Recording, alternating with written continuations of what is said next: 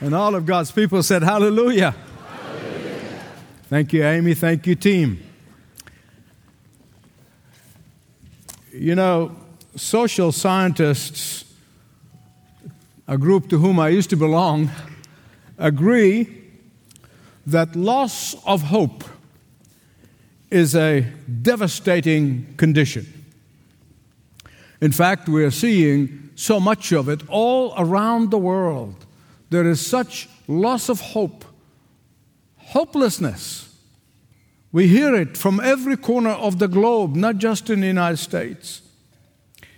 And I have to testify that there is nothing worse than feeling hopelessness. It darkens one's world. It deprives one of the clarity of thought. It steals all joy and hope for living. On the other hand, hope is very dynamic of life. Hope is the very engine of optimism. Hope is the very door that leads from darkness to light, from impossible to possible, from fear to faith, from cowardice to courage, from giving up to perseverance. Hope is the essential ingredients of the life of the believer in the Lord Jesus Christ. Amen.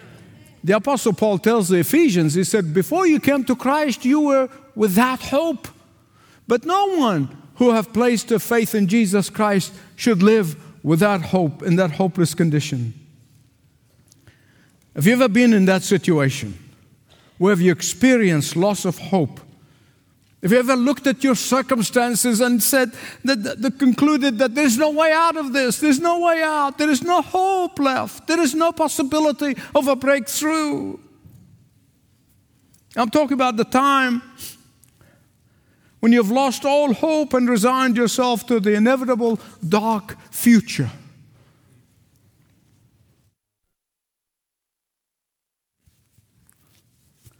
Some of you know what I'm talking about.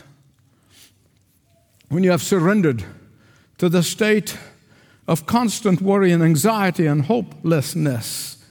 If you've ever been there, some of you might be there now, this very moment, whether you're here in this beautiful sanctuary or the millions of people who are watching around the world live right now. I have absolutely wonderful news for you. I have great news for you. I have the best news in the whole world. Your sense of hopelessness is premature. Your sense of hopelessness is groundless. Your sense of hopelessness is a mirage. You need to overcome it. And in case you think, what does he know? I can tell you that back in the sixties, I was in a situation that probably very few people ever faced. And it was several events that came in succession, literally, that put me in a state of total despair, a state of hopelessness, a state of giving up hope for living. Uh, darkness surrounded me. Fear covered me like a blanket. Anxiety sapped life out of me.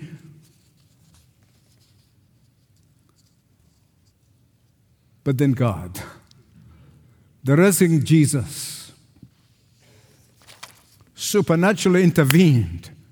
It was seconds between me and death. God supernaturally pulled the clouds like a curtain, and the sunshine of His mercy and of His grace and of His supernatural power began to work again. And here I am alive to tell you about it.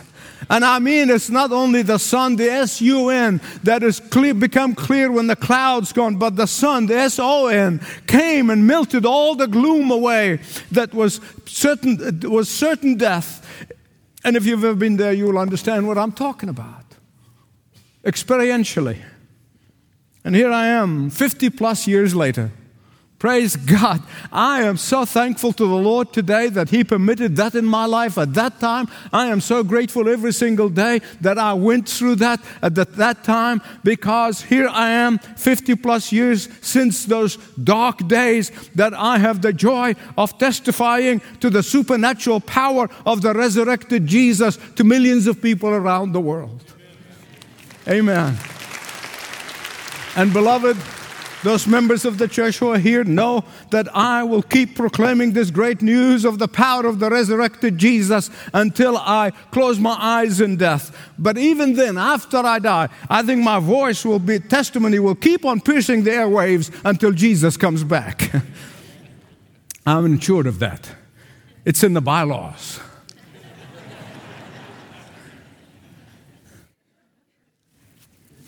Whatever hopelessness you are going through right now, God can. Say that with me. God can. Can say it again. Can. He can turn it into hope. In the gospel that was read to us this morning, Mark chapter sixteen, this was the condition of those three women who came and showed up on that early Sunday morning at the tomb of Jesus. That is exactly what their conditions. On that Sunday morning, the first resurrection Sunday, hear me right, please. Just put yourself in their place because you cannot comprehend this until you do. They have watched and saw with their physical eyes Jesus to be crucified on that instrument of torture we call the cross. They saw his body brought down from that bloody cross. They saw men wrap him and bury him in Joseph of Arimathea's tomb. And then they had to stay away. Everybody went home because it was Sabbath, so they had to stay home on the Sabbath day. Orthodox Jews did nothing on the Sabbath. They stayed home. But there, as they spent their Sabbath all alone, they went to their own tomb of hopelessness. They were in their own tomb of inner darkness. They were in their own tomb of deep, deep, deep loss, in their own tomb of sorrow and grief and resignation. Listen, I want to remind you of something that is of vital importance. You have to understand, these women were just not any women. They were women who have supported the ministry of Jesus. They were women who were followers of Jesus. They're family members. These women were called by God to serve His anointed Messiah, the Messiah for whom thousands of years of prophesying and the prophets in the Old Testament said, He's coming, He's coming, He's coming. Now they have the privilege of serving Him. These women had an unwavering commitment to Jesus Christ and to the Messiah. These women stood with Jesus and His mother Mary through thick and thin. Oh, but now, now... they stood at the foot of the cross with the only male disciple out of the twelve, young John. He was the only male disciple who did not cut and run, but he stood there with him at the cross. They stood at the foot of the cross. They saw their dreams bled to death. They saw their hope being crucified. They saw They, they, they, they resigned themselves uh, to their colossal loss. And, and so on that day, after the Sabbath rest, they came to the tomb on a Sunday morning, early Sunday morning. But they came depressed. You know what I'm talking about? They were depressed. They were having a sense of hopelessness. These women, Mary, the mother of James, and Mary Magdalene, whom the Lord delivered her from demon possession. And then there was Salome. Salome. She had two of her boys. The sons of Zebedee were two of the twelve disciples of Jesus. Now, now Salome was the leader of this group of women. Say, Michael, how do you know that? Because in the Hebrew language, Whoever, whichever name comes last is the leader of the pack. If you say Zach and T J and then Michael, they just, you don't have to say that Michael was the lead pastor. They're all pastors. But that's in Hebrew language, not, not, not in our language. But that's, that's how it was. That's how we know she's the leader of the pack. On the third day, on Sunday morning, after the Sabbath rest, they made plans. Oh, but their plans were based on hopelessness. They brought spices. This is a very important customs among all Jews, not just for Jesus, all Jews. If the, the burial is on Friday, they wait till the Sabbath day, then they go on the third day. If it's not on a Friday, then no Sabbath, they'll go the next day. And so they were bringing these spices, this Jewish custom of bringing spices for a dead body and to pour it on that dead body, because they didn't bury in boxes like we do now. They, they, they both put that, the, these spices on the body so that it mitigate the odor of a decaying body. Oh, beloved, they did not realize, or they have forgotten, that the Bible one thousand years before Christ says, "My son will never see decay." Amen. Psalm sixteen, God said, "My son will die for you, but the body will never see decay." But to their credit, listen, I love to give credit where credit is due. I really do. To their credit, these women did not cut and run like the rest of the disciples and stayed away.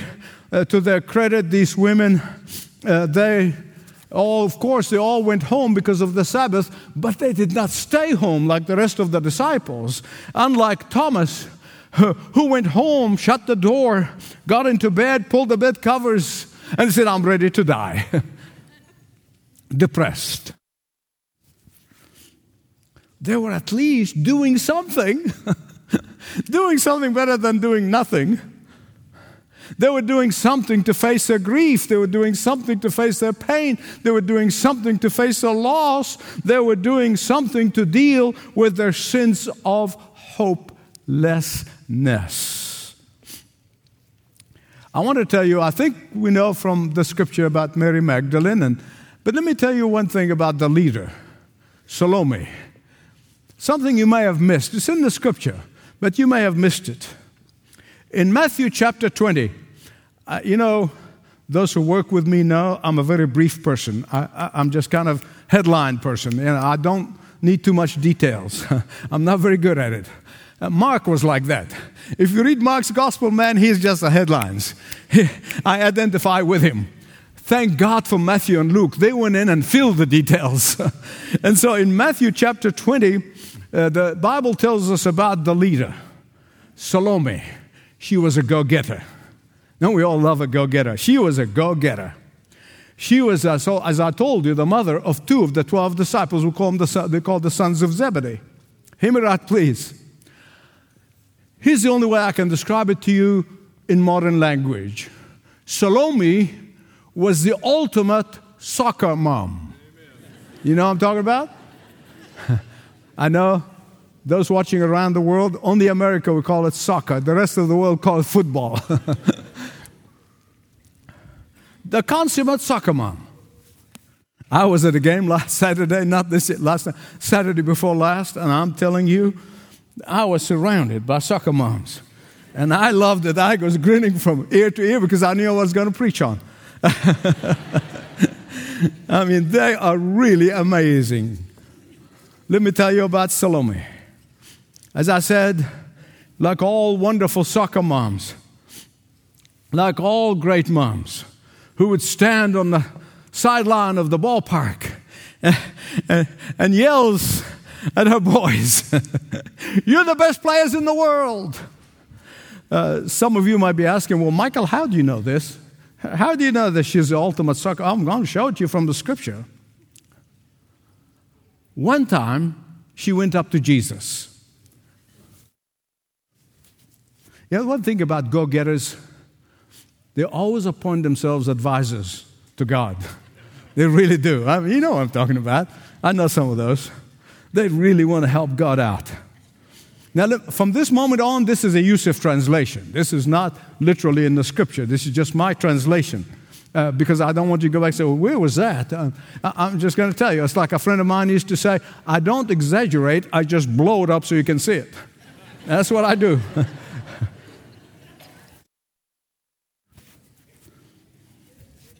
So I'm just blowing it up for you to see it.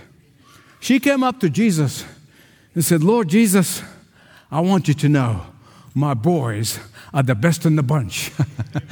You know, my two boys, they are terrific. Let me tell you about my boys. Uh, they will always have your back, Jesus. My two boys, they're the kind of boys that you can depend on. My two boys should be your number one pick in the draft. My two boys, being a great leaders that they are, they should rule with you in the kingdom. You should have one on the right hand and one on the left. They should be your vice presidents. I mean, they need, Jesus needs them. See, all great moms, all great moms, all great moms, always looking out for their kids. There's nothing wrong with that. Like all great moms, Uh, she had great hopes and aspirations and dreams for her boys. Like all great moms, she wanted her boys to be in position of influence. There's nothing wrong with that. Uh, but listen, all of that, all of those dreams, all of those hopes were shattered on Good Friday. She became discouraged, despondent, and depressed. She was filled, like the other two Marys, with hopelessness. She felt that her plan has come to naught. She felt that her ambitions for her sons to reign and rule with Christ in his kingdom have been buried in Joseph of Arimathea's tomb. And so, in a sense of resignation, she comes with the two Marys, trying to do the best in dealing with a bad situation. With the two Marys, she was doing all she could. She copes, all three of them were trying to cope with hopelessness. And verse three in Mark sixteen, as the women were coming into the tomb, they got near and near to the tomb of Jesus. And they were talking to each other. They were comforting each other. Beloved, let me tell you something. When you're going through a difficult time, I'm talking to the men now, okay? Because I know men. I know women are great at this, but they, they handle that much better than we do. Don't clam up when you're in trouble. Talk to somebody. Talk. Talk it over. It helps.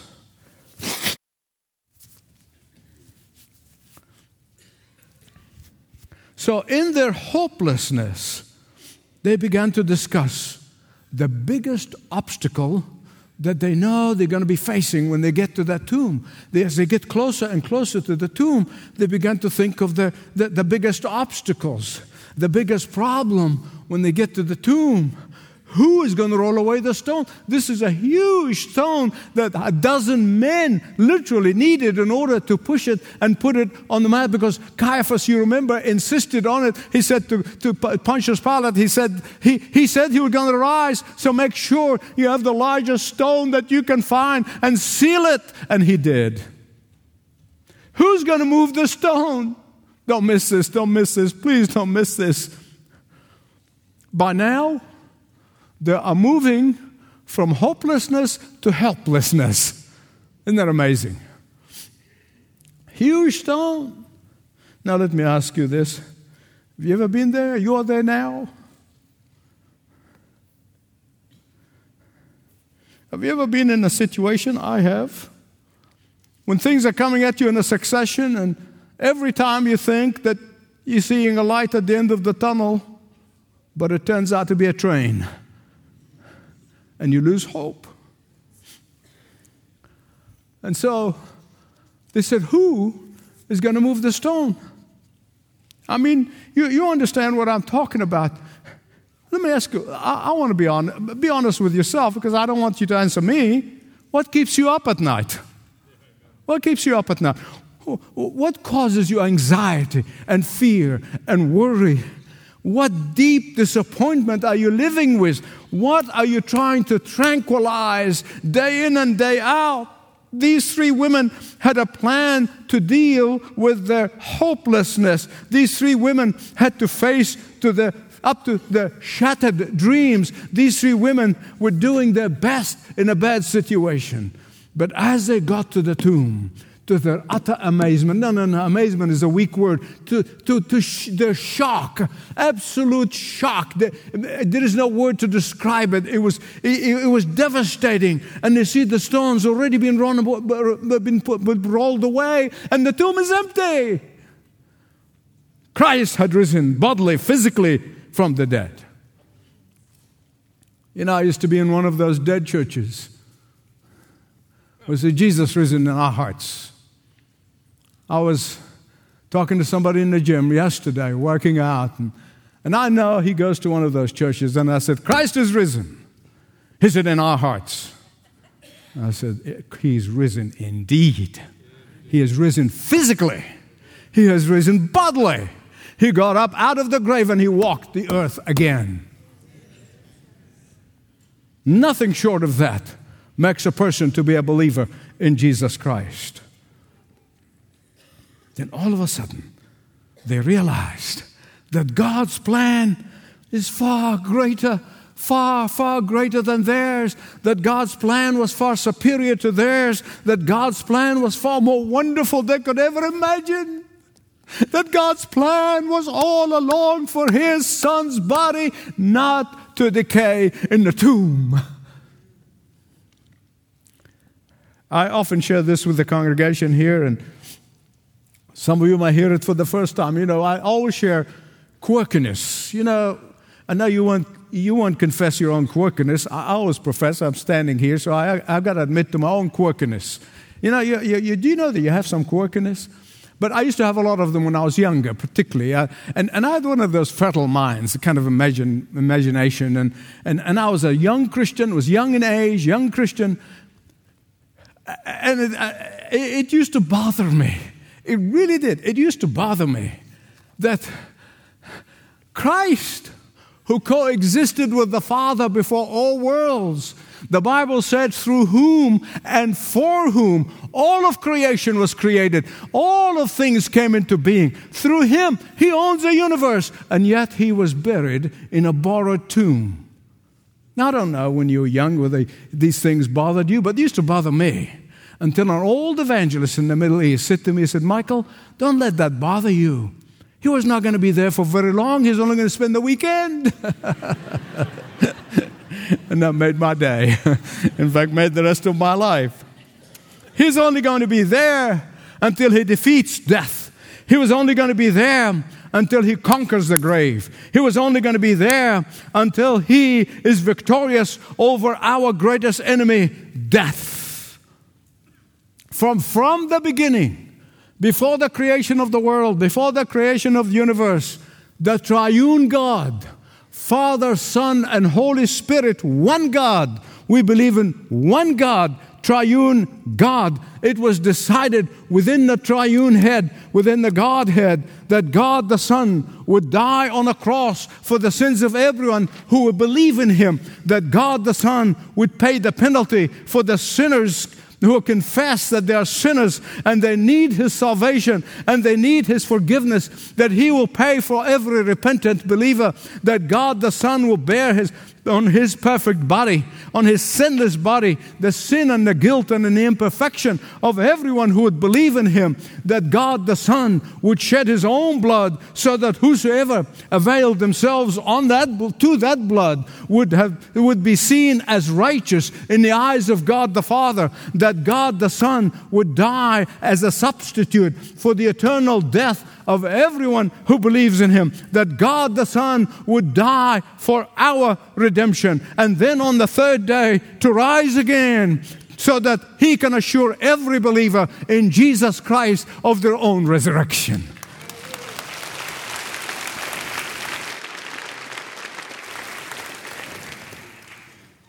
My precious friends, please listen carefully to what I'm going to tell you. And this is something some may accuse me of being my hobby horse, but it comes out of a grieving heart, a broken heart. When I see every statistics, and it's getting worse, that even people who claim to be Christians believe that there are many ways to God. It just breaks my heart. A few years ago, it was forty percent. Now it's sixty percent. That all religions lead to the same God. That all religions lead to heaven. All religions lead to the same place. No, and a million no's. And the question I would ask them, and I'm going to ask you, did Buddha rise from the dead? No. Is Muhammad's tomb empty? No. Did Krishna walk out of the grave? No. But listen to me. I like to be fair. I really like to be fair. That to the credit of these men, the founders of all these religions, to their credit, they never, never, never, never, never. It's the ignorance of people that they don't know what they said. But they never claimed to be God. They never claimed to be the only way to the Father. They never claimed to be the only way to heaven. They never claimed it. It's their followers who came in and deified them. Jesus made the claim that He is the way, the truth, and the life. And in the vernacular, without Him, baby, you've had it. You've had it. You can only come to God the Father and be assured of heaven through God the Son. Jesus claimed to be the only way of salvation, the only way to heaven, the only way to eternal life, the only way to God the Father. And then He got out of the grave on the third day to prove it. Anybody can claim anything, right? I mean, anybody can claim anything. I remember years ago in one of those churches where, you know, the pastor was having children talk and had the children up front, and and, and he said to the kids, uh, he took his jacket off and he said, "That's Superman inside." He said, "I'm Superman." Little kid said to him, he said, "Fly." Let me see it. I was sitting there, and the friend, I'm telling you, I, I want to hug that kid. But listen to me, listen. The reason why Jesus rose from the dead on the third day, so that everyone, everywhere in the world may know that He is the only one who guarantees our resurrection, that He's the only one who can save us eternally, that He's the only one who can deliver you from the hopelessness of hell for eternity. He's the only one who can forgive all of your sins, past, present, and future. He's the only one who can deliver you from life's hopelessness. He's the only one who can give you peace and joy in this life and forever with Him in eternity. He's the only one who can give you hope in the midst of hopeless situation. He's the only one who can conquer your greatest and the most powerful enemy, death. He's the only one who can deliver you from the chains of addictions. He's the only one who can give you purpose in life. Amen. Praise God. Give Him glory. Give Him glory. Give Him glory. Give Him glory. Praise God. Praise God. Praise God. What a privileged people we are. What a privileged people. We take it for granted. And so, on this Resurrection Sunday, I want to remind you, listen to me very carefully, please. This is not going to be a long sermon, so be careful. Listen, listen carefully. I'm getting, I'm, I'm really getting very close. Not there yet, but getting close. I want to tell you on this resurrection morning that there is no large stone in your life that He cannot remove. There is no tomb that threatens to bury you that He cannot empty. There is no mountain of shame and guilt and sin that He cannot destroy. There is no pain and sorrow that He cannot replace with His comfort and solace. There is no death that He cannot conquer.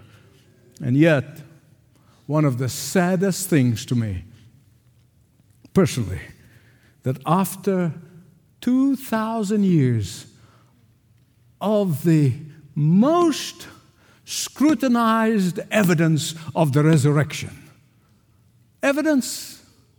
We, the testimony of a seventeen-year-old is what makes us believe that Mount Vesuvius erupted. Oh, a teenager. We have five hundred eyewitnesses of the resurrected Jesus. We have hundreds of thousands of people who said, "Kill me, burn me, do whatever you want, because I know my Jesus is living."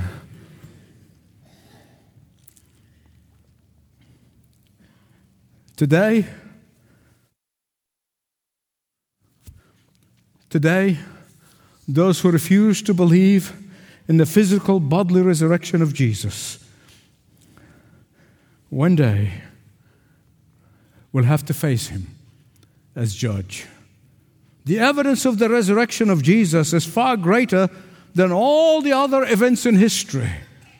I remember even back then, I know some of you are young, but you remember back in the sixties, there was some group of offbeat theologians who came up with this cockamamie idea and said, God is dead. Remember that? Some of you do. That movement is dead, and Jesus continued to raise believers into eternal life with him.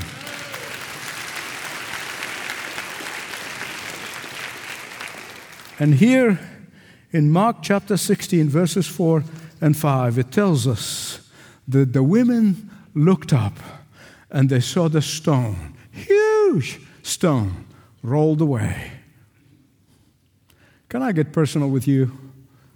I know to some of you who know the Lord, love the Lord, just be encouraged.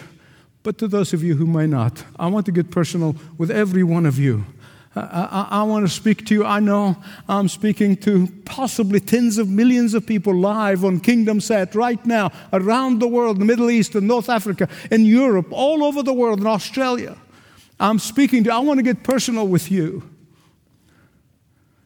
You may be living behind a huge stone of guilt and despair.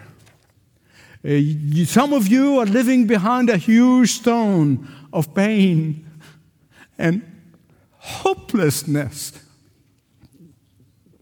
Some of you are behind, living behind a large stone of meaninglessness in life. Some of you are living behind a huge stone of crushing anxiety about your future or your family's future. I can tell you on the authority of God's word and the testimony of millions of people around the world that the resurrected Jesus can remove all stones of impossibilities in your life. The resurrected Jesus can shatter the prisons of worry and anxiety. The resurrected Jesus alone can remove your sin and guilt and pain. The Bible said he removes them as far as the east from the west. All you need to do is come to the end of yourself. Yeah, a lot of people always pray, oh, Satan, Satan, Satan. They say, no, my, my biggest problem is myself, my old flesh. Come to the end of yourself. Come to the end of trying to save yourself. Come to the end of trying to earn God's mercy. Try, come to the end of thinking that you can do enough good things in order to outweigh your bad things. Let me tell you, you can do good things for ten thousand lifetimes. You can never get to heaven based on these, only on the blood of Jesus Christ, who's risen today.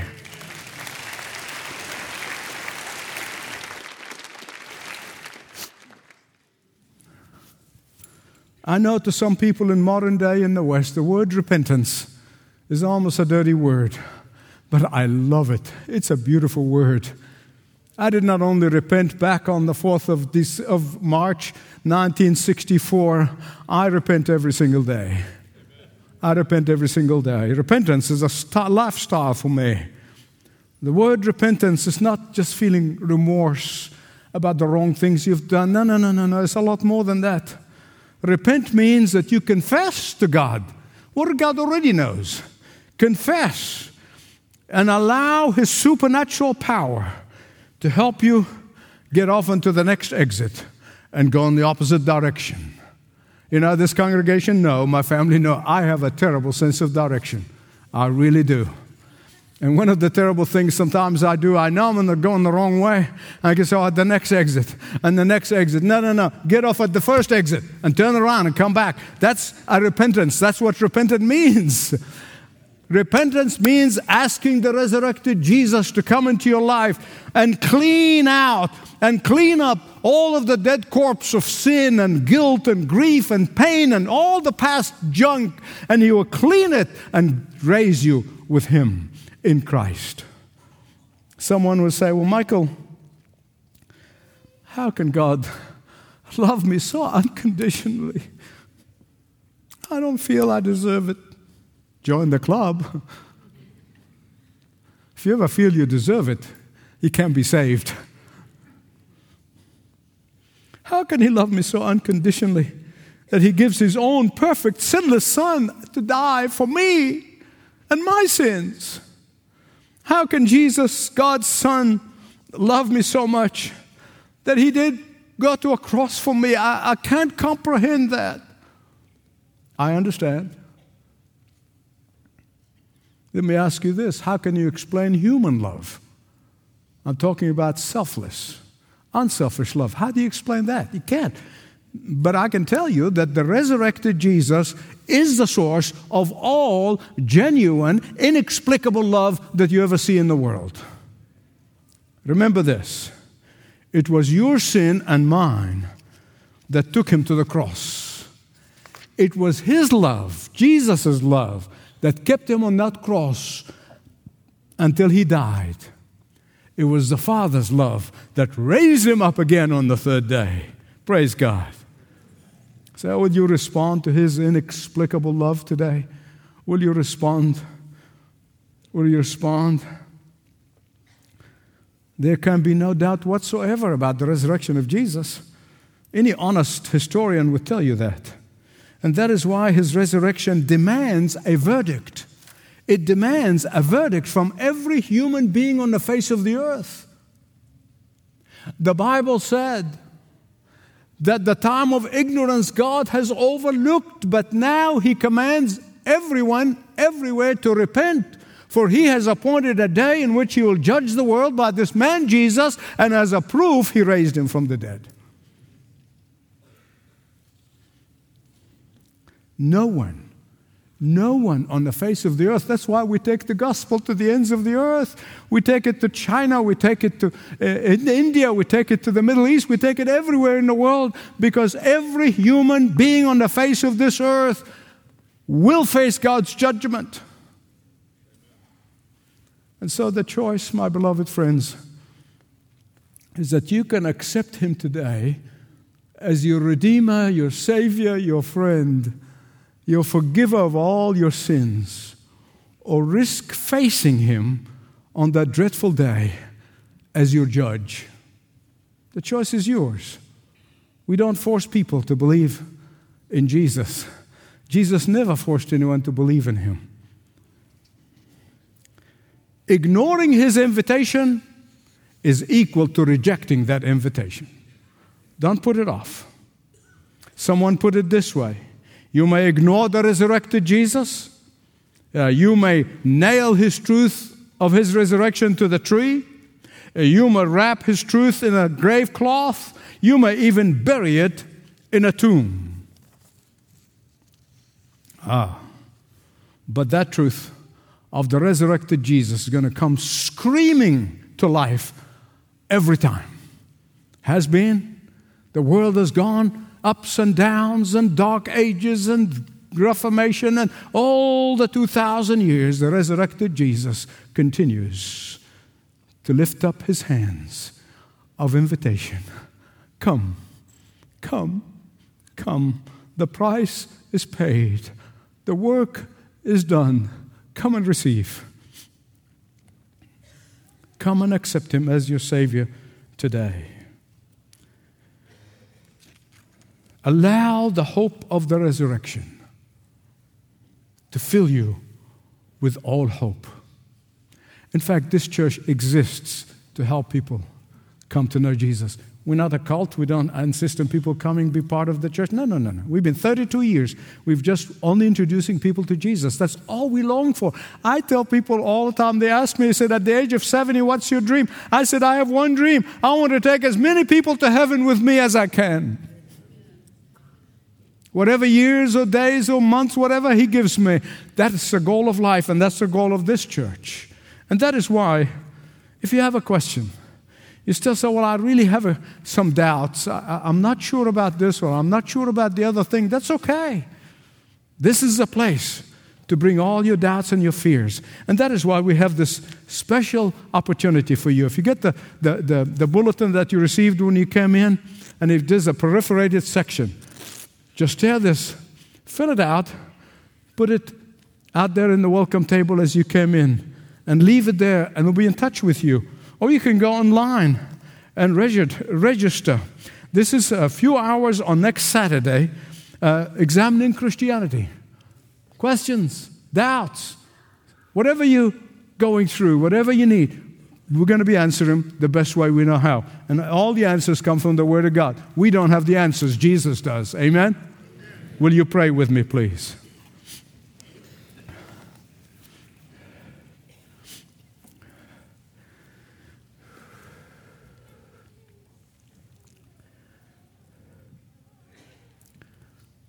Lord Jesus, the resurrection is enough. And the resurrection of Jesus on the third day is our only hope. And so I pray for every single person at the sound of my voice, if they've never come, availed themselves to this incredible forgiveness and eternal life with you, believing in Jesus, repenting of their sins, they'll do that today. Lord, I pray this in Jesus' name. Amen. Before we sing, I want to just tell you a few things.